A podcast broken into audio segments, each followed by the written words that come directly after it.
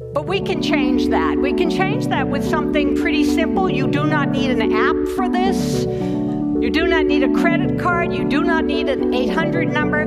What you need is a conversation. A conversation. Conversation. Conversation. Conversation. Conversation. Conversation. The conversation, an exchange between great minds. Hi, everybody. This is episode 14 of The Conversation. Today, Jake and I will be interviewing and talking to uh, Tomy Musi. Uh, Tomy Musi is a great camp friend of mine and one of the smartest people I know. Uh, he's passionate about so many things, and that's why I've been so excited to uh, talk to him. Uh, so, without further further ado, let's get right into the show. So, Tomy, I remember that you were the, considered the science guy at camp. Um, and what you would do is you would bring us on these mushroom walks where we would learn about and explore the world of mushrooms. So, really, why science and why mushrooms? I guess like the science, the uh, the whole science part of understanding nature and and the complexities of it, I guess, is what kind of gets me going. Um, I very recently discovered like the whole world the, the ecological side of uh, mushrooms and fungi, the kingdom of fungi. Um, and I was really blown away. And I was, thought it was really cool that uh, these organisms are super old, They're like way older than humans. Um, they process like dead dead cells of living creatures, whether it be plants or animals, and they like break down these fundamental molecules and turn them into food for you know like break down everything. I don't know. They're they're like at the at the edge of life. I, would, I was blown away by it, um, and I happened to go to summer camp that summer when I was just beginning to fall in love with it, and, and the Adirondacks was like the perfect place for me to just look around everywhere for mushrooms. And I, I learned so much. I had my little guide I took with me everywhere, um, and I did hours and hours of research. It was a lot of fun. Um, and, uh, and yeah, that led to me like wanting to grow mushrooms myself. So I went on Amazon and I just bought like a mushroom growing kit.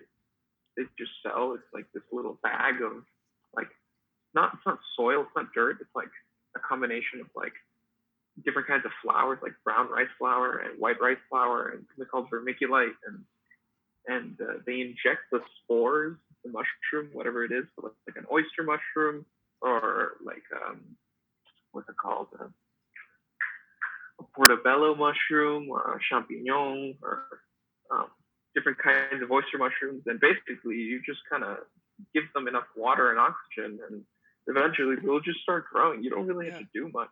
I just like follow the instructions. Yeah, Definitely yeah. not You, you not know, a really hard thing. And I grew my first mushrooms. That was it was like completely surreal experience. I guess I turned into a father there. I don't know. I felt so proud of my little creation. Um, it was insane. And then when I ate them, they were the most delicious mushrooms I've ever had. Like screw like grocery store mushrooms. Like these were like amazing. I grew some some uh, gray oyster, and then I also had ones that are called seta de cardo in Spanish. I don't know what they're called in English. It's like a brown large brown um, mushroom with gills attached to the stem. From up, up top, it kind of looks like an elephant. But I don't know. It was amazing. Sauteed them with a little bit of olive oil, garlic, onion, salt, pepper, um, and that was it. Dude, they were so good, Yeah. so so good. you, What a you- chef. you know, you know, I remember, um, I remember talking to you, and it's like this, this whole idea of kind of the mushroom as this, um, you know, it's like this nervous system, right? I- think, I think, I think you told me that Yeah, it's like sometimes like you know just one you know mushroom can like occupy huge swaths of land right um i i, I forgot the, Yeah, the yeah, specific yeah. acreage but there's something in oregon i remember uh, so it's like it's, it's yeah, crazy yeah. right That's the, the biggest mush, the biggest organism, living organism in the world, is this honey mushroom that has taken over this landmass in Oregon. It's like five thousand acres big. I don't know. Uh, don't quote me on the on the acreage, but it's it's like it's spread over such a large piece of land that you have to go up like high up on a plane to be able to see it fully. And it's just like this darker color compared to the surrounding areas. It's like a like a virus taken over, um, like a parasitic fungus. It's a honey mushroom. It's quite tasty, think, or there are other honey mushrooms that you can eat. I don't know if you can eat that one. Yeah, it's all one thing. It's all one living organism. It's like what? Like it has more. Um, what's it called? Like uh, the mushroom. What, what we know as the mushroom is like the fruiting body. Like what comes up and has you know that round stem and the gills. That is like the fruiting body. So that's what it. That's the mechanism it uses to to procreate and continue its life. But really, the, all of the mushroom lives underground. It kind of looks like this like net, like network, what a lot of people call like a neural network. It has a similar structure to how neurons uh, connect to, to each other in the brain, and it also has a similar structure to like how the universe is connected and stuff like that. Um, and uh, that's where it exists. Did you compare a mushroom to the universe? Yeah, yeah, yeah. No, like so, like underground. Uh, Google it. Um, the structure of mycelium spreads out very similarly in the same way that your neurons inside of your brain are fired across. In the same way that the universe is connected through large star systems.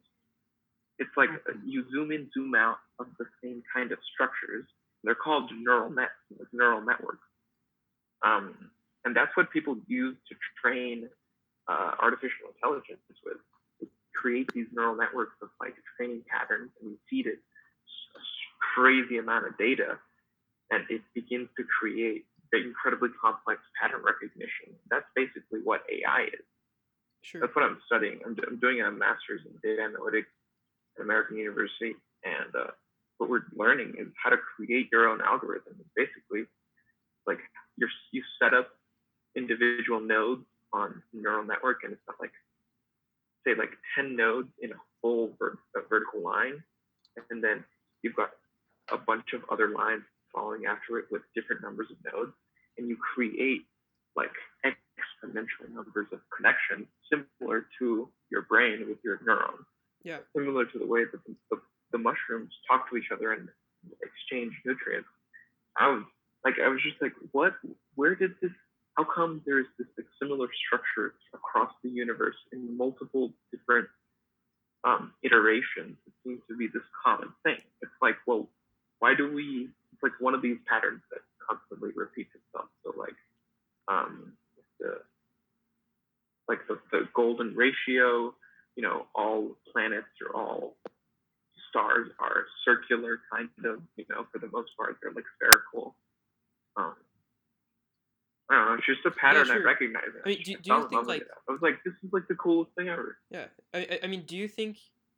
I guess I mean I, I, I don't know. Like, why do you think, for example, that the these you know these patterns you know you find them in different objects? Like, I think the uh, the golden ratio, uh, ratio it's like in the mollusks, and then also in all of our buildings and everything. I mean, it's like it's a, it's a coincidence, of course, but I mean, I think it's a it's a pattern yeah. in like energy like there has to be some physical manifestation of, of energy moving in this direction across maybe a cosmic scale or a, or a, like a what's it called? A quantum scale. Energy just moves in this direction. I guess there's like a flow that can that if you can feel it it looks like the neurons in your brain or or the stars connected across the sky. Think of it like a like a three-dimensional scatter plot. If you just connect and the three-dimensional scatter plot and you have all the universe with all the stars and galaxies and clusters of galaxies and super clusters and holy moly it just gets bigger and bigger and bigger. You just connect all of those dots. Eventually it's going to look like this beautiful pattern that if you let if you animate it and say you shoot off a beam of energy from place from star to star you're going to see a similar network to the neurons in your brain I guess that's just how it's an efficient way of energy, or probably the most efficient way of energy moving. It's, yeah, but cosmic scale I mean, and also such a mini cosmic scale. Guess it's just how like natural, the natural flow of the universe, as as goofy as that sounds. Sure. I, I mean, I, I was I would assume though that say for example, if it's like a connection of neurons, you know, I don't know. I mean, I don't know much about science and you know physics and, and all that, but you know that kind of the neurons they transport the energy. You know? So like you know, I guess when you So talk yeah, about they this transport energy. a signal. Sorry, it's a signal. They transport a signal. Yeah, signal. But uh, I mean, I, I'm not the guy to be talking about neuroscience. I'm definitely not, an expert. I mean, I, I would did, assume I did not study medicine, so I'm just talking about what I have read about and spoken with my friends for the most part. And. I would assume it's just the you know the idea that you talked about about um you know the efficient the most efficient path you know the path of least resistance and that's just There we go. Yeah, the path these of least forms, resistance. right? So, Yeah, I mean, our that's brains cool. formed that way because it was the path of least resistance That's Same for with maximum mushrooms. growth.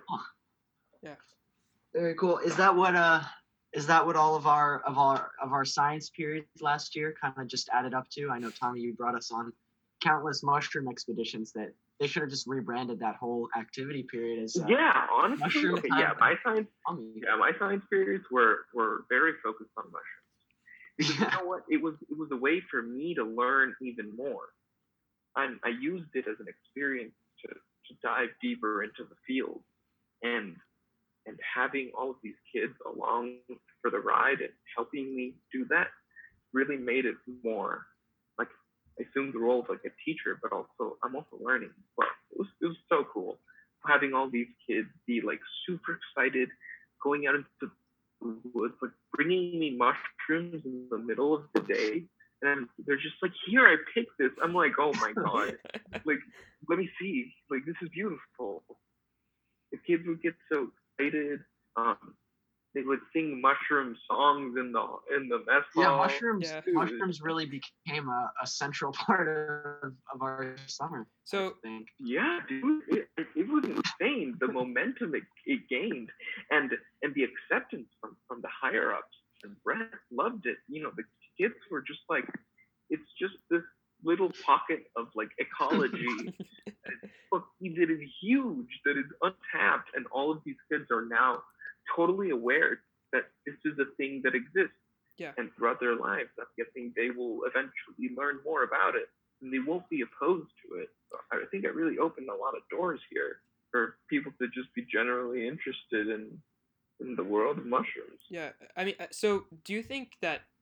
I guess you know. I guess my question is, uh, why do you think it's not as popular of a of a subject matter than like say other things that are taught in science? Well, so so I guess that boils down to ooh, there's an echo there. I guess it boils down to um, you know, what are what are I guess maybe you could take the angle of like standardized tests. Like when you get questions you get asked questions for like biology, chemistry, physics, or maybe you switch the focus to like your AP IB classes. Um, it's biology, it's chemistry, physics. I don't know how much you study um, fun fungi in biology. I'm not sure. I don't remember studying it.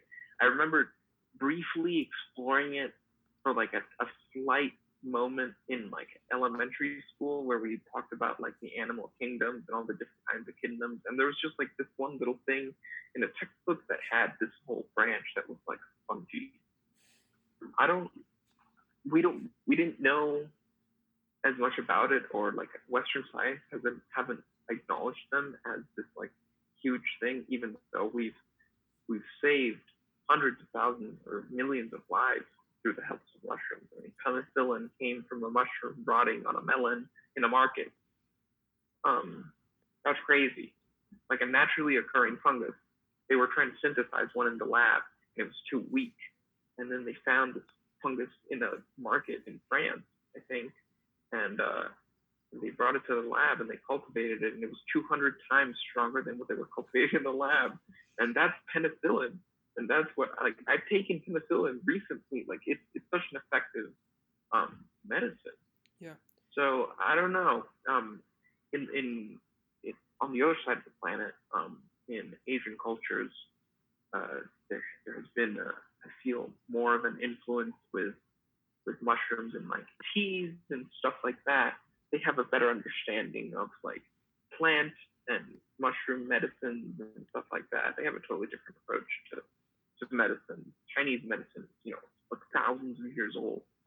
It's insane. you know that's a lot of time. That's a lot of R and D to figure stuff out. Yeah. What works, what doesn't. This plant works for headaches. This plant helps for childbirth. This plant gives you energy. This plant puts you to sleep. You know, they totally they have, they have a much greater understanding about those things. And for us, we just rely on like, oh, I have a headache. I'll just take an Advil. It's like, really?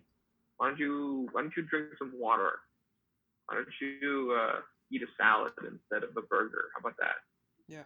All right. That's me jumping Sure. onto a tangent that I don't want to So, I mean, on. But I, I guess I guess regarding um, this idea of how science is taught, I I remember we, we had this conversation uh, a while ago, but kind of um, so you made the decision as the science guy at camp to um, not really have a I guess structured uh, science class where you know you teach specific things. Instead, there's this focus on being outside, being in nature, and kind of discovering the world around uh, around you. Um, yeah, yeah, dude. When on earth do you ever get a chance to do that? When you you're when you're studying for your chemistry exam and you're studying, you know, like chemical bonds and structures and stuff like that, it's like you're reading out of a textbook. You don't enjoy it. You don't get to feel it. You don't get to mess around with it. But if I'm like, we're in the middle of the woods and I pick up some gunk from the lake and I pull out a worm from it and I'm like, look, here's a worm. It's like you get to touch it with your hands. You get to look at it. You get to get your hands dirty. That's why it's like I don't want to be confined to the science shed, this old musty shed that's Yeah. covered in spiders and like you know I tried to clean it up, but still there's stuff in there that's old. oh so no no no no! I I don't I don't want I don't want to. you know To- We're in Tomy. Forest Lake Camp. We're in the Adirondacks. I don't want to be in some dusty shed I, I, I wanna tried to clean it smelling with Jay. the pine trees. I, I tried to clean it with Jay. It was uh, not a fun experience. Uh, Yeah, you guys. No, that was your Yeah. decision. You picked that. I've cleaned that that shed a hundred times. Okay, maybe not. I've cleaned that shed like six times. It's always been a pain. It's Yeah. You so know, I find it. I find They're it. getting rid of it, you know. Yeah, they are. They're gonna. They're gonna Yeah, like, they're- have a whole village with like the arts and crafts. They're gonna build a new. one. Yeah, yeah. They're gonna they're gonna turn that area, I think, into like a fire pit. Yeah, boys campfire. They're gonna. Yeah, boys a- campfire. It's gonna be place wonderful. congregate at night. I'm gonna look I'm- forward to that. I'm very looking forward to it. Mark my words, I will enjoy a good old stargazing session from there for sure. I mean, I mean, I remember, um, like in elementary school. Personally, I, I had this. Uh, science. I love science. You know, it's like you, whenever you think about science, you know, as you Oh, said, kind of like picking up the worm. It's like it's this like awe thing. Like like you're so you're so amazed by this world that you live in. By the Yeah. complexity and the, the diversity. Just like there's so many different things. It's like how how are there so many different options for life to manifest? Yeah. like in in a million and and we only see the surface of it because when you put it on a micro uh, uh, a microscope and you take a, a cup of pond water or ocean water and you put that under a microscope there is a whole universe of life that we can't see that is there that is all around us so there's so many different variations to what life can be it just means that the possibilities are endless. And if there's basically like- like an infinite number of different little things that we can't even see, for animals we haven't discovered, fish in the ocean we've never discovered, then then if you tell me that alien life doesn't exist, it's like, dude, come on. Come You- on. Tomy, do you? We are alien life, bro. Z- Oh, we're Xenu. We are aliens, dude. We're humans. We're just like this species on a planet. You think there aren't other planets in this infinitely large universe with an infinitely large number of stars and planets? Like not infinite, but like you know, ten to the forty number of habitable planets. Are you freaking kidding me? Of I mean, course there's Look, look, look. You know, Tomy. I, I think uh, it's a sign. Was it's the Scientologists that think that you know we're aliens from other planets or, or Xenu and everything. Uh, so you know, dude dude if if we land on mars and we encountered little green men of course it's not going to happen but we're the aliens bro we're the ones that are showing up on their planet we alien is just a it's a it's a term that that requires a point of reference You can switch that point of reference. And you flip that coin, and now you're the alien. It's funny to think we could we could just be that uh that cup of pond water in someone else's microscope. Oh Mm. heck Oh, yeah! On a on a cosmic scale, Yeah. heck yeah, absolutely. Yeah. So, do, do you guys know about the We're Fermi tiny. paradox? About the what? What? The Fermi The paradox. Fermi paradox? Yeah. Yeah. Jake, what about you? Not aware. Okay, so so like quickly Google. wh- what I've heard about it is like it's this uh it's you know regarding alien life and the existence of it, and you know the idea is if alien life exists, why haven't we uh why where are all the aliens right? So what what do you guys you know uh Tomy since you know you've I guess you've thought about this you know what do you think? I guess where Wait, are wait, all wait, the wait, wait. I'm I'm, I'm reading up on it. Give me a second. I gotta re- refresh my memory. Um. So there are these are some of the following facts that serve together to highlight the apparent contradiction of the Fermi paradox. There are billions of stars in the Milky Way similar to the Sun. With high probability, some of these stars have Earth-like planets. Many of these stars, and hence their planets, are much older than the Sun. The Earth is typical. Some may have developed intelligent life long ago. You know, if, if our universe is 14 or 13.8 billion years old, Earth is 4.5 billion years old, and life started about 3.5 billion years. If any planet started 6 billion years ago, it could have very easily developed intelligent life long ago. Some of these civilizations may have developed interstellar travel that humans are investigating now. Even at the slow pace of currently envisioned interstellar travel, the Milky Way galaxy could be completely traversed in a few million years. And since many of these stars, similar to the Sun, are billions of years old, the Earth would have already been visited by extraterrestrial civilizations, or at least their probes. However, there is no convincing evidence that this happened until the United States government published accounts of the Air Force encountering unidentified flying objects that defied the laws of physics. Yeah, I mean I, rem- I remember that like the wasn't there that the video of the um That fighter that just that happened this year. They published it this year. It happened a couple of years ago, but they the, the Pentagon published it. So It is I think they were- officially on the internet, people. This is not a hoax. That was a diversion from like all the nonsense that was going. on. Maybe, maybe But like, yeah, But it's they published. published It it. exists now. it exists now. It's a real thing, dude. So so okay, so in terms of, I, I guess you know, i of course there are aliens, yeah, I guess out there, right? Because statistically there has to be. But do you think Yeah. there are other aliens? You know, uh, since you talked about the uh, uh, the UFO, there are other aliens like on Earth right now. Ooh, It wouldn't. It, so, so when, when you say aliens, you mean Otherworldly people. li- life Sentient- forms sentient that are not terrestrial, Yeah. that originated outside of Earth. Yes. Uh, yeah, I wouldn't surprise me.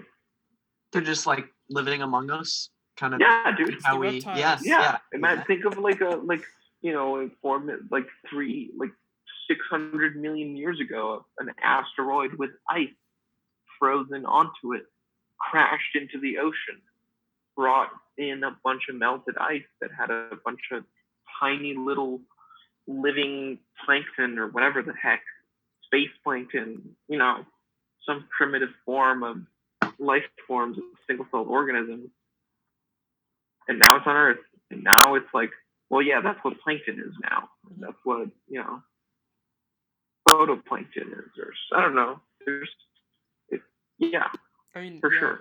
I mean, it's just the you know the Earth. It's kind of like a crazy place. Like all of the you know the aspects that made life possible. It's like you know all of these tiny things. I remember I was hearing uh, The Neil- conditions were perfect. yeah, I mean I was hearing Neil deGrasse Tyson speak. Uh, uh, actually, I think it was on the Joe Rogan podcast. Uh, our competitors. Ah, excellent. Uh, but Yeah, so the competitors. Yes. uh, but I remember he was talking about how the density of water and how basically the the cold the cold bits or I think something like that are on top, and it, it base the properties of of water uh, really allow the top to be frozen while the underneath is you know still water. Uh, it's still warm, and so because of that dynamic, how part of the water the the bit of water underneath the ice is still warm. Um, that allowed life to you know to emerge in a, you know in uh, um, on Earth because uh, if you if you were then fish and other creatures in the water could survive for more than a year, right? So it's totally like this, this idea is like so cool that you know one you know the if for example um, water froze entirely, um, then we wouldn't be here. Crazy crazy thought, I think. Yeah, I mean, it, it it's like the perfect coincidence, but on a on a on an unimaginably large scale. You know that everything lined up just the way it did, so that we could be here talking about the universe on Zoom. yeah, that's that's insane. That's bananas. Uh, Everything went exactly perfectly to plan um, over a course of multiple, several billion years, and uh, Yep, and now we can talk over Zoom, guys. Both of you are in New York City. I'm in Madrid, Spain, and uh, there's a zero percent time lag on our voice. It's insane. Yeah. So so I have um uh so I guess transitioning a bit. Um, have you guys heard about uh the sim you know simulation uh theory that we're all in a simulation? Oh yeah. What do you guys think about Oh, Yeah. Um, I don't. I don't think. I don't think we're in a simulation. Yeah. I don't. I don't think we're in a simulation, but it's a it's a fun theory to think about because there's really Yeah. no way you can you can disprove that. Well, well, not yet. Not yet. Uh, yeah, not yet. Once, like soon, that will be a theory that will not be so far fetched. You know, once once we can simulate a, an entire consciousness, that's it. Game over. Then it will exponentially increase our ability to simulate consciousnesses, and eventually we'll be able to simulate an entire universe. And then, how do we know if we're not a simulation? Yeah, you know you know I Uh, yeah, absolutely. re- regarding the idea of simulation, I think it's um I don't see as a human being, you know, I- don't think you can practically believe that you're in a simulation. It- It's it doesn't. Have you sense. ever have you ever have you ever felt like you're in a simulation? Have you ever been like, no way, this is real? Like I'm there's a glitch going on in life right now. My brain is not processing this correctly. I don't know what's going on. You ever had a moment like that? No, but but say, like no no I haven't. But what I was talking about is that I think that there's a difference between say an intellectual belief that you have and like a pragmatic belief that you have. So for example, uh, regarding uh, determinism, so the idea that free will doesn't exist or free will exists. Personally, I believe that free will doesn't exist, right? So that's like an intellectual belief. While at the same time, uh, pragmatically, I can't believe that free will doesn't exist. How can Wait, I wait. believe That- Did you say free will doesn't exist? intellectually? I believe that, yes. But th- that's not the point. That's not the point right now. But what I'm saying is that uh, from a pragmatic Okay, point of view, okay, it's impossible for a human to to say to be like, okay, free will doesn't exist. I'm not free. So the reason I'm saying that is because in terms of simulation theory, personally, I think that there's about like a 33 percent. I, I I looked somewhere. It's, it's about a 33 percent chance that a sim that we're in a simulation right now. So in, Unaccredited source. Okay, okay, wait, wait, wait, it's some philosopher. One second, one second. I'll pull it up when I can. But uh, you know, you know, uh, look, uh, I think I think intellectually, like it's a belief you can had, you can have, but at the same time, No, I think I don't think it's thirty-three percent. I think If anything, it's 50-50, bro. Either it is or it isn't.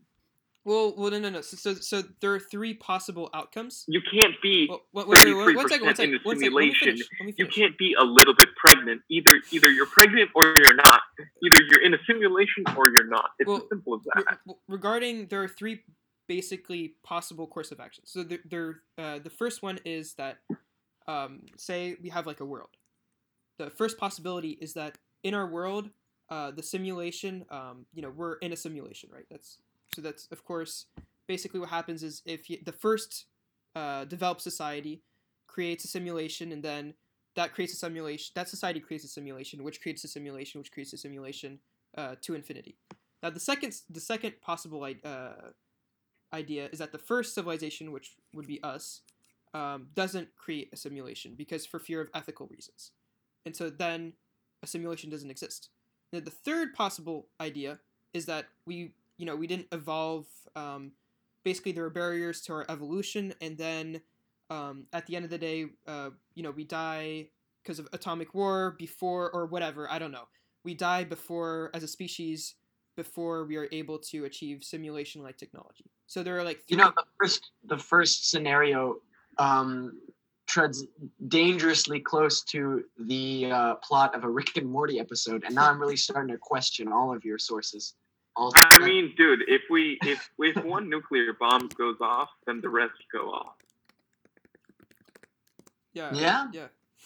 I- How what about- imagine imagine if the United States launches a nuclear blast into Russia or into China. Well, what is what are those countries going to do in response? Release the artillery, and then what is the United States going to do in response?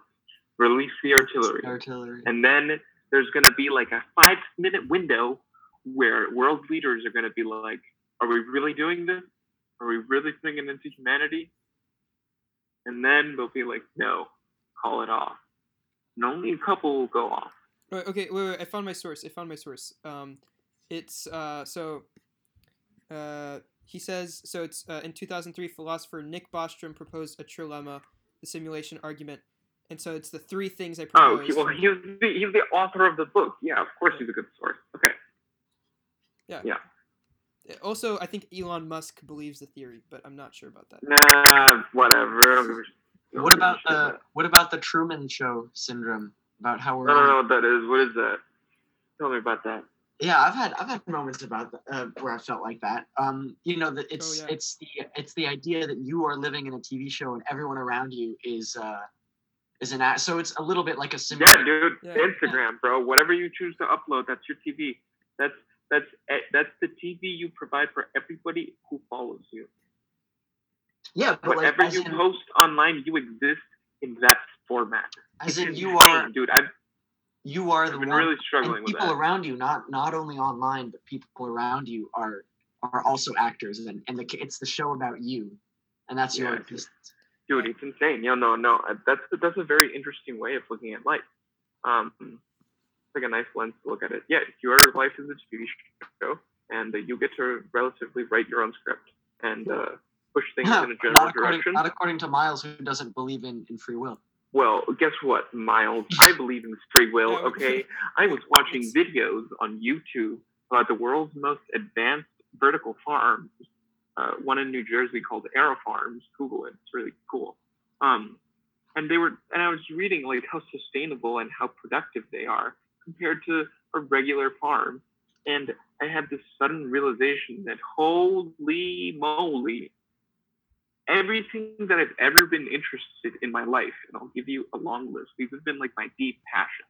Starting off with dinosaurs when I was three years Oh, old. I I was love like, dinosaurs. dinosaurs are my thing. I want to be an archaeologist or a paleontologist. And then it went from dinosaurs to what was it? It was like, damn, what was it? I was like, I was just obsessed with video games and Dragon Ball, and then it turned into cars. I was obsessed with cars, with with high end sports cars. They were pieces of art. I was enamored by them. And then I thought I wanted to be a car maker. I wanted to design my own cars. Um, I wanted to work for an Italian car maker like Pagani or Koenigsegg in Sweden. And then I fell in love with watches and watchmaking and that craft and the beauty of the complexity all of these insane timepieces that do ridiculously simple things, but all analog and mechanical. It's insane. It's beautiful. And I thought I wanted to dedicate my life to being a watchmaker and studying the craft. And then I realized that that was probably not going to be very fulfilling because I really loved all the different kinds of watches. And as a watchmaker, I don't think I could ever afford any of these crazy watches.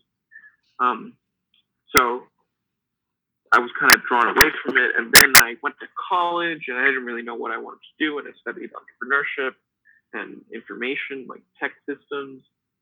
And then it just suddenly dawned on me after I grew my mushrooms at home during the quarantine. I was like, I need to study agriculture. And I, and I after I watched these YouTube videos, I was like, oh my God, there's a master's program in Cornell that's that's just about this controlled environment agriculture. And I was like, no way. Like, this is my one shot. This is it. And I'm I, I'm already contacting the admissions people, and like I'm I'm set on going to Cornell to do a master's in controlled environment agriculture, and uh, it's like I found my calling. Yeah. And I decided, like I sat my I sat myself down and I talked to myself out loud, as if I was having like a schizophrenic moment, where I split my personalities up into the different Tommies that I know: the summer camp Tomy, the academic Tomy, the party Tomy, the adventurous Tomy. And I was like, all right, what does each one of you want? And can we get this in if we go searching for this? And will we be happy? Will we live a fulfilled life knowing that we provided fresh produce for people in need? We bettered the lives of people. We, provided healthy foods. And we did it sustainably in a way that, that we can maintain the health of the planet and not destroy it. And all of them said yes.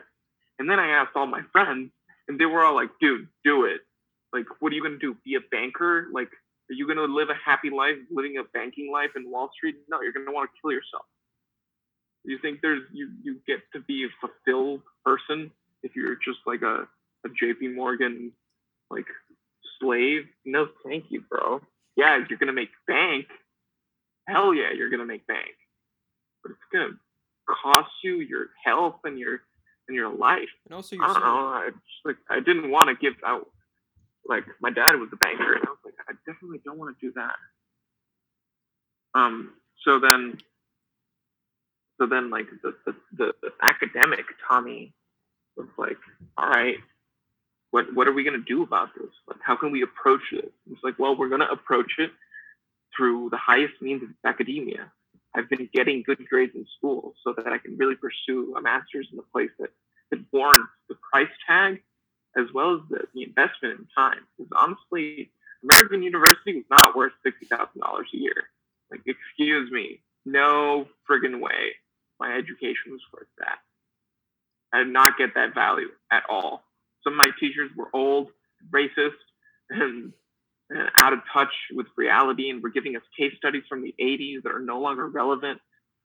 Dude, like there's a, there's a lot of room for improvement. So, Well, if I've been I can go to if I can go to Cornell, if I can go to some Ivy League, some some creme de la creme, you know, they have a, a deliciously well funded agriculture department, dude. Hundred percent. That's I've- that's what I want to do. And guess what? If it goes like relatively close to the Adirondacks, um, and close to camp, so I could be close to camp and close to New York City. It's a five-hour train ride. You know, I'm close to you guys. It's it's an excellent, excellent um, course of action. But first, I need to finish this master's in Washington. It's going to take me another year. So I'm having this I thought you no, no, no. I graduated undergrad, bro. I did my Oh. first four years, but I before I before I graduated, I enrolled in this combined bachelor's master's program. So this last semester, I took my capstone class, and then I took three master's level courses that counted both for my undergrad and my graduate, so long as I got higher than a B plus. Yeah, B plus. If I got higher than B plus, the credits would count for my undergrad and my graduate. If I got lower than a B plus, it would just be for my graduate. And I got A's in all of them. And uh, and now I'm nine credits into this master's program. So now these next two semesters, I just have to take four classes, and that's it. and this is a master's in in data. Data analytics, which is basically a degree in like computational statistics with these like stats programs and like learning how to code in, in R, as well as basically just like having an analytical mind, knowing how to break down um, information and processes to their most fundamental cores, Yeah. I- know what's going on, and, and learn how to tweak them in ways that favor you. Basically, a degree in how to think properly. Like, ooh, I can think. I got an MS in data analytics. Yeehaw! You know, that's basically how I'm approaching it. It's just a paper that says I'm a good thinker.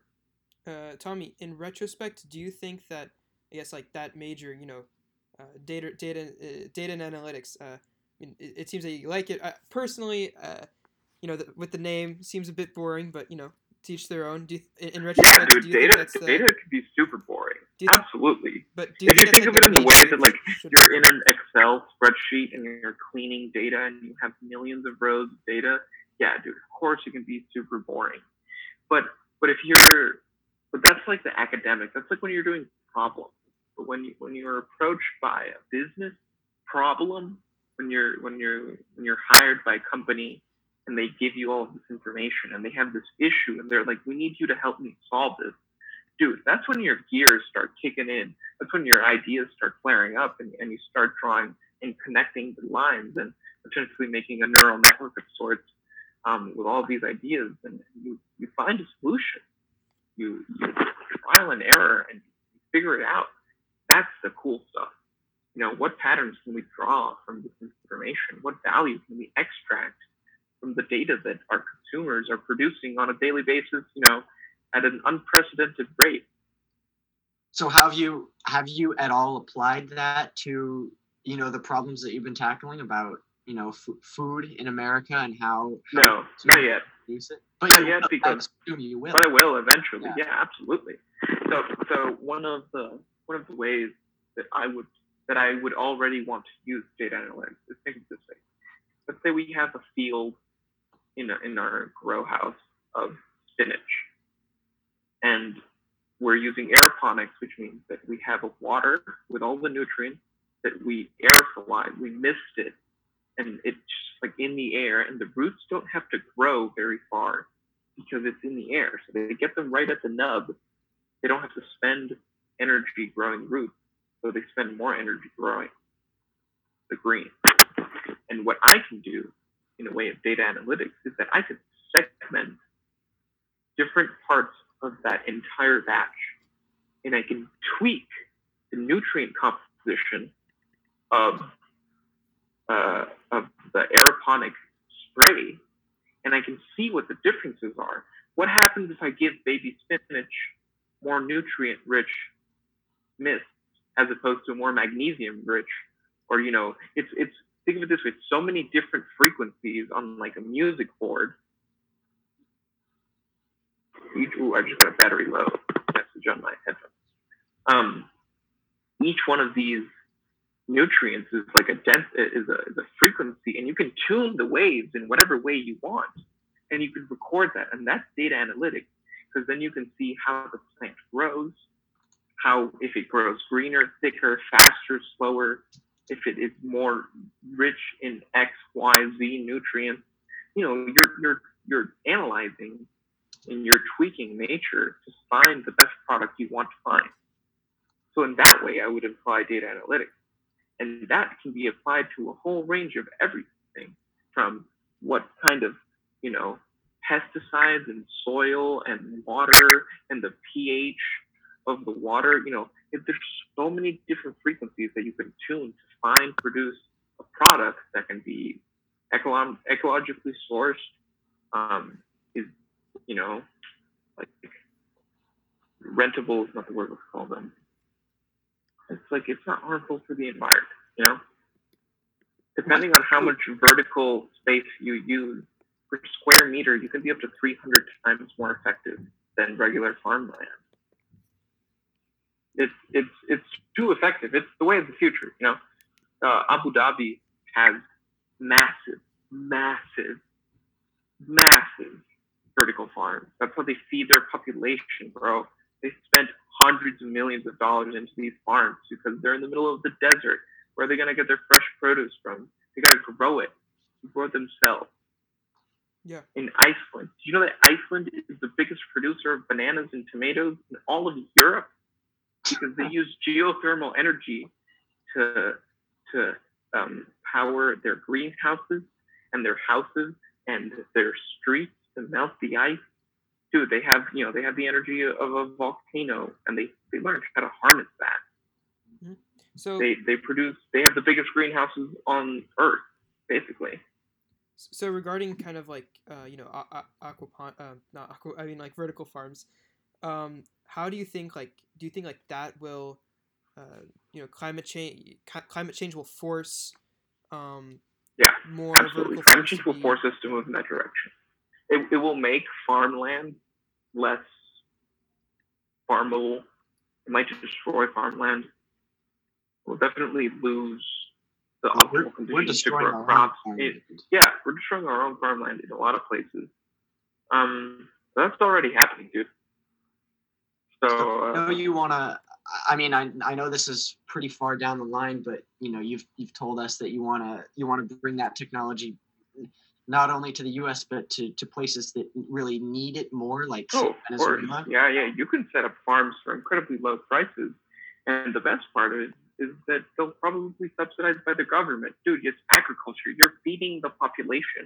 The government will for sure help you out in a million and one different ways with grants, with just money. They'll make it easier for you. They'll introduce you to people. Dude, we're, we're talking about feeding the planet, feeding the species. in a way that doesn't kill the environment. So, so I don't know. It's it's when I when I realized when I had that that like the oh wow moment, you know, it was like okay, this is pretty monumental. This is big. This means a lot. Um, and I I, I have to pursue it. I have I wonder ch- why this doesn't get more um more attention Oh, because oh, this, this, these vertical farms. Aero, Farms has backing from the biggest banks in the United States. Venture capital has jumped on vertical farms like crazy, dude. But like, I, I feel like we would have known about it because like the one that you mentioned is in is in Newark, New Jersey, Yeah. which is like 20 minutes, not even outside of New York City, and yet I've never heard heard in my life. Yeah, because you buy your food at Whole Foods, bro. I don't buy my food, but Yeah, you don't buy your food. You just wake up and there's food in your fridge and you don't do jack shit. It's just there. Huh? yeah, you lived a privileged life. Hey, I, I had the same life. I'd wake up every day and breakfast was made. You know, I was very, very privileged, and and I'm very thankful for being raised like that. And you know, a lot of people around the world don't get that. So, but yeah, next time, next time you go to Whole Foods, dude, check out the the fresh produce. Check out where it comes from. It's local So, for so the most part. do you think in terms of like making efficient vertical farms do you think the like a- a good solution would be to have them like in cities for example or to have them more like in like the middle of nowhere in rural areas dude, wherever you want. But preferably closer to the places where they're going to get consumed. There's Yeah, a they thing cut called nu- there's nutrient loss. As soon as you pluck the plant from the ground, it begins to die. Mhm. So if you have to transport it 1,500 miles, it's going to lose a lot of its nutrients by the time that it gets to the supermarket, and then you buy it, and then it ends up on your plate after it's sat for two days in the fridge. Not, dude. There's too much nutrient loss. yeah, yeah, It yeah. needs to be it needs to be ripped out of the core and served onto a plate as fast as possible. Yeah, uh, you know, Well, I, I also in terms of in, like shipping, you know, like Yeah, I don't want to have to ship. I don't want to have to ship. I want to have like a market or a, a storefront, like a pop up store, a truck. I don't know, whatever. That that'll just be like a quick selling point. Um, that will every day or every week will have fresh harvest. You know, people will know. It'll be known in the community. You send out. You know, um, you talk to your mayor, whoever your mayor is, or your your public official. You know, it's a farm, dude this is a real thing. People will benefit from it, and, and people will pay top dollar, especially in big cities. Who doesn't want the tastiest, most organically, beautifully grown kale or Brussels sprouts or tomatoes or whatever you want, dude? It's the freshest produce ever.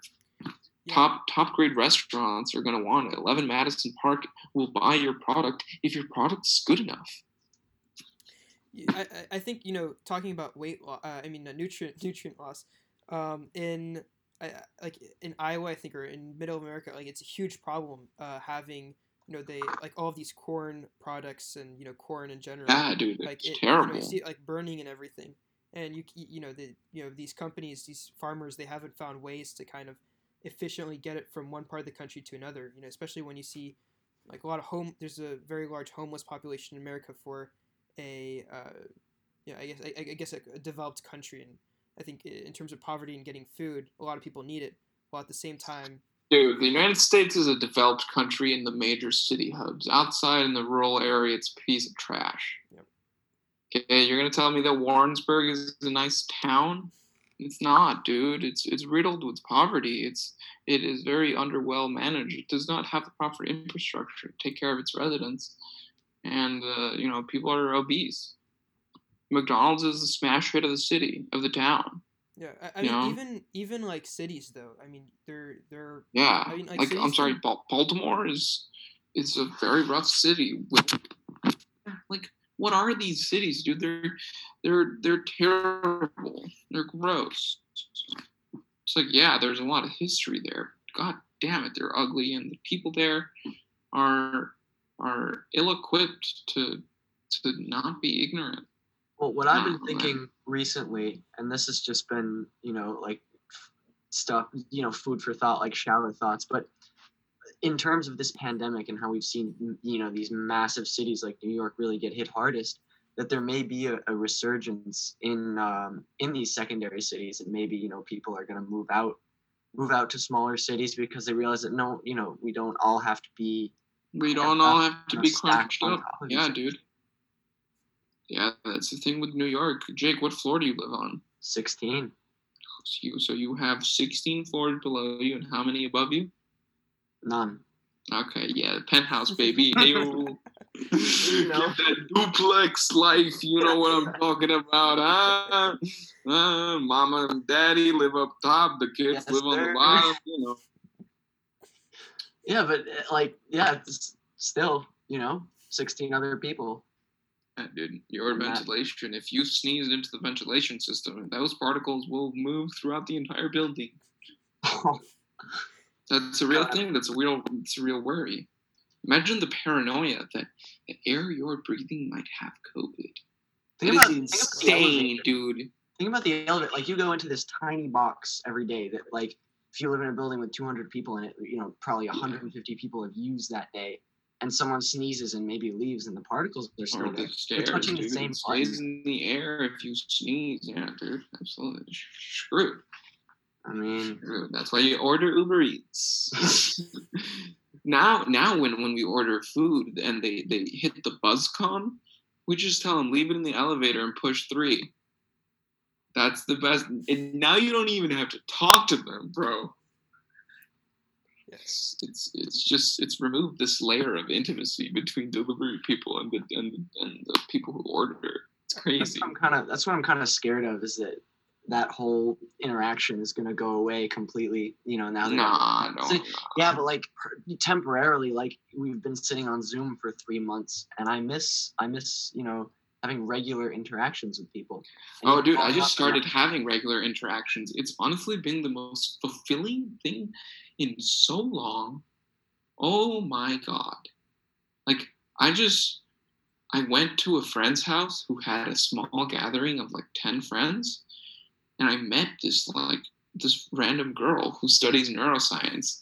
And we just hit it off the entire night, and we just spoke about like the coolest stuff. And she was telling me about how neurotransmitters are produced in your stomach and they make their way up to their brains. Your stomach lining way. makes it with the essential particles it breaks down from food.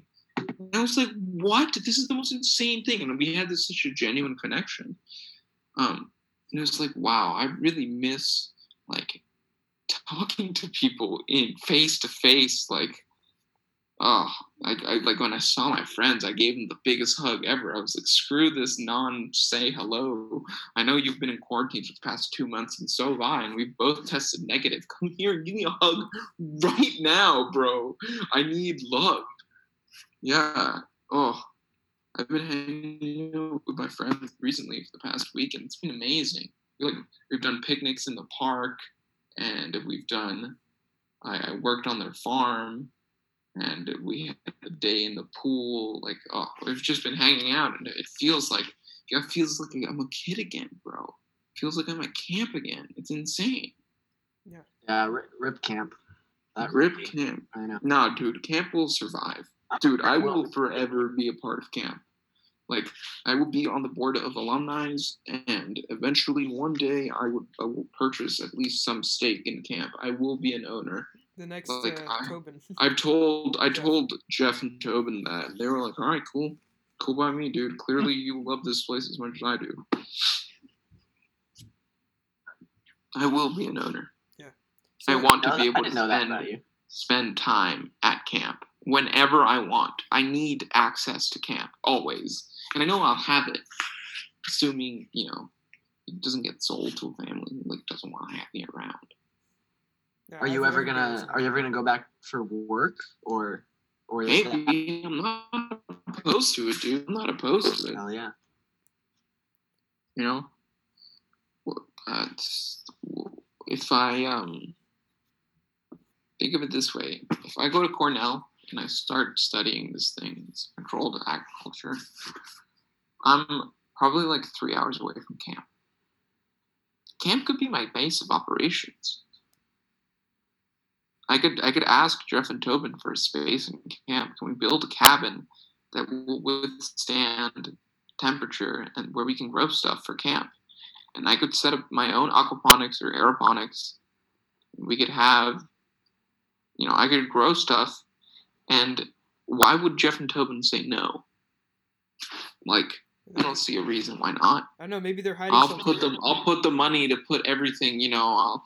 They'll, they'll, they would probably be like, dude, yeah, we'll chip in. Like, this is a great project. You know, if we'll do this correctly, you know, Tyler would totally help me out. We'd set up this beautiful farm. Um, we could grow stuff. Not that terrible LIT farm. I don't know who did that. That was last year. That yeah, That was terrible. like it looks pretty, but it's it's not it's not really giving a lot of life. We need we need to be able to control the environment more securely, and that means building building a farm indoors. So like that could be great. I would love to set up a farm on Forest Lake. It means I get to spend time in Forest Lake, hanging out with Jeff Tobin, Brett, and Carolyn. You know, these people are my family and and they would gladly give up a small space. You know, we have 826 acres, bro. All I need is like, imagine if they're like, yeah, we'll give you a full football sized, like, warehouse. Obviously, could it's build a- you could a insanely massive- massive. But imagine, imagine if we had the foot, the, the soccer field sized warehouse where we grew whatever we wanted, dude. We would need employees we would need a team of people. Like, I would be down to hire you guys if you guys came. Like, all right, you guys are gonna come learn about aeroponics, and we're gonna farm some stuff, and then and we're gonna hang out at camp. You guys down? Epic. Yeah. Of course. That, sounds like a great time. Yeah. Are you course. kidding me? to eat fresh produce. We get to barbecue stuff over a fire. We get to stargaze at camp. Yeah, it might be a little cold before summer, but who cares? We get to experience the seasons winter and spring, and then beautiful autumn. Dude, autumn in camp must be the most amazing rainbow of different shades of orange and brown and red and yellow. And I've never gotten to experience that. And that's definitely on the bucket list. I, I mean, personally, I've been thinking. Uh, I think I think we talked about this recently. I don't know. It was some of the other camp friends with. I think it was Logan, and you know, like kind of biking up to camp. I, I'm, you know, I think I'm getting a getting a road bike. Uh, so, uh, I, how many how many days would it take you? I, so, you know, for those of you who don't know, it's in uh, the Adirondacks. I think it's like 200 miles, right? Around. Yeah, it is the southern tip of the Adirondack State Park. It is 212 miles away from the Upper East Side of New York City. Yes, I mean, I mean, I would say like, if you're really going like ham, you could probably do it in like two days. No, you cannot. Yeah, you could. Whoa. You, yeah, you No, you yeah, you cannot. could. Okay. No. Right. Think about it. If Dude, you can't ride what you 100 do- miles in a day. Are Yeah, you you kidding can. me? You can't you ride can. 160 kilometers. yeah, you totally can. My Okay. dad is like an insane bike If you do rider. He 15 does miles, 80, 15 mile an hour 90 pace, kilometers in a day, and he's dead. You could if you Okay. do 15 miles an hour pace, you could totally do it. Dude, no. Okay. It would Wow. take you at least a week to do it properly. Miles, you are not a Super Saiyan. Yeah, I could totally do it. I could totally do it. biker. You cannot go more than 100 miles in a day. I guarantee it. Okay, whatever, fine. Maybe it would take like four or five days, but you know, like, still. Oh come on, Whoa, that that would be like a conservative estimate if you want. it's but, like, it's, it's like less than it's like 50 mi- 50 miles a day if it's four days. I mean, that's not that much. 50 miles. Okay, assuming you're going 15 miles an hour, what's 212 divided by 15 miles an hour? That's 14 hours. Okay, no, yeah, you could totally do it in a day. Yeah, I mean, uh, I I, that- I probably wouldn't do it in a day because it's like the worst. But Yeah. No, it just might just be like a really long bike ride. Your arms might be tired. You might get a tired back, which is why maybe if you did it on an electric bike, oh, oh, mm, Ducati has electric bikes, Specialized and Trek have um, electric bikes. They're really cool. They're very expensive. They can go. They range from like four thousand to fourteen thousand dollars, but they have suspension. They're like electric mountain bikes. They're insane. I, I mean, Oh like if you you know these people, there are like some people that like you know the ultra endurance bike riders. mean, Ultra it's- marathon it's runners, and bike riders. Yeah. I mean, like you know these people. Um, it, they could definitely like do 200 miles like in a day, like even Yeah, like under for like, sure, for under, sure, like, for five, sure. My dad rides with uh, with uh, with people that he that from work that are are Ironman runners. They've done like four or five Ironmans, um, both husband and wife, and they biked like 260 kilometers in a day, something like that. It's like absurd. insane.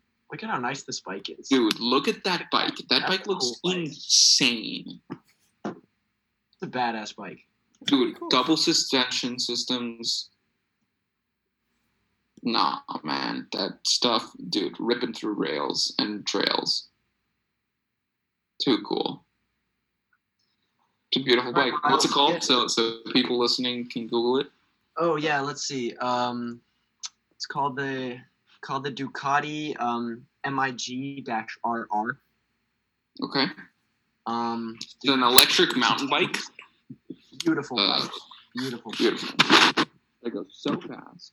What do you want? That's uh, It's, it's a mountain bike though, isn't it? Yeah, mountain bike. yeah. Yeah. I don't think the, the price. Hmm, let's see.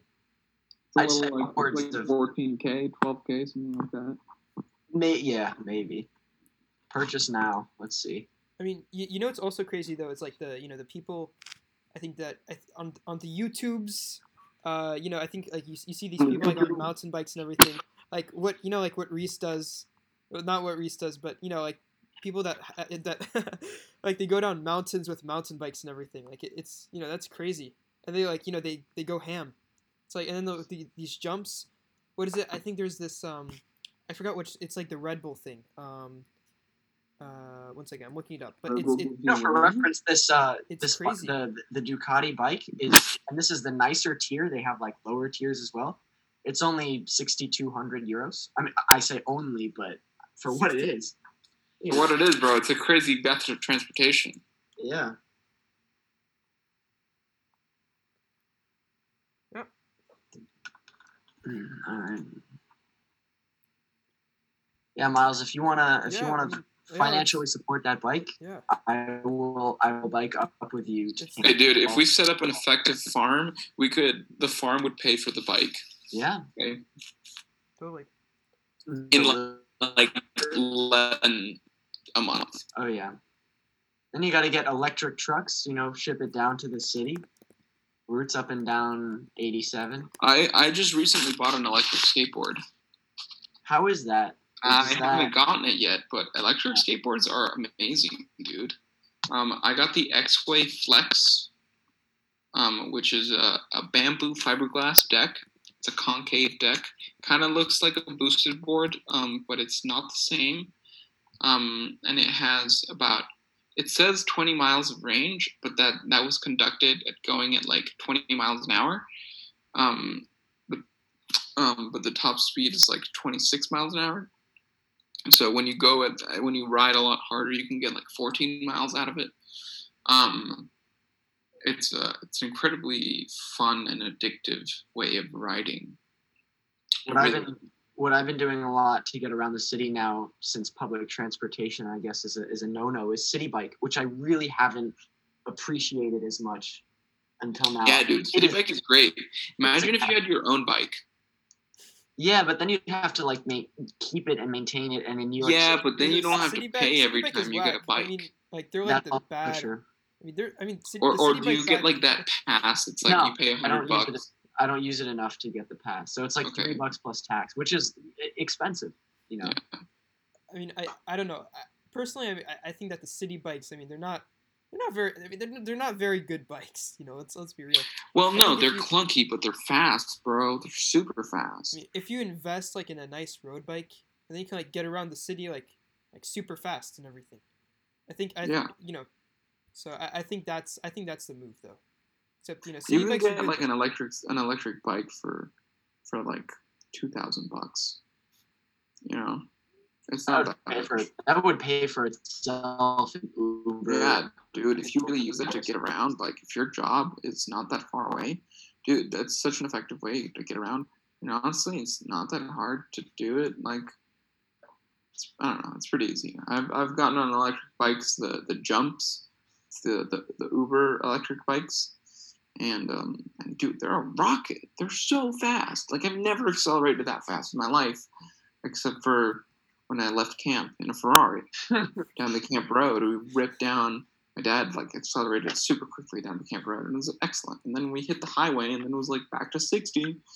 You know, yeah, dude, so such fast is oh, like, oh, and that- when I okay, I, I did jump out of a plane once, and um, That's on the bucket list, I think. yeah, dude, you guys should definitely go skydiving, hundred percent, hundred percent. Well, hopefully we will we will see you back at, at camp sooner rather than later. Whether Nah, dude, I probably not at camp. but We'll definitely see you in New York. I know, but whether that be as coworkers or as you know, hydropon or aquaponics, aeroponics. or just friends, you know, Yeah. just friends going out for uh for soda, I guess. Children, yeah, go out for a soda, get some, uh, get a SpongeBob ice cream pop in Central Park, you know, get some Dippin' Dots. Always. Thank you so much, Tomy and Jake, for being on the show today. This episode is produced by Tom Clare. I'm Miles Bratier. Stay safe.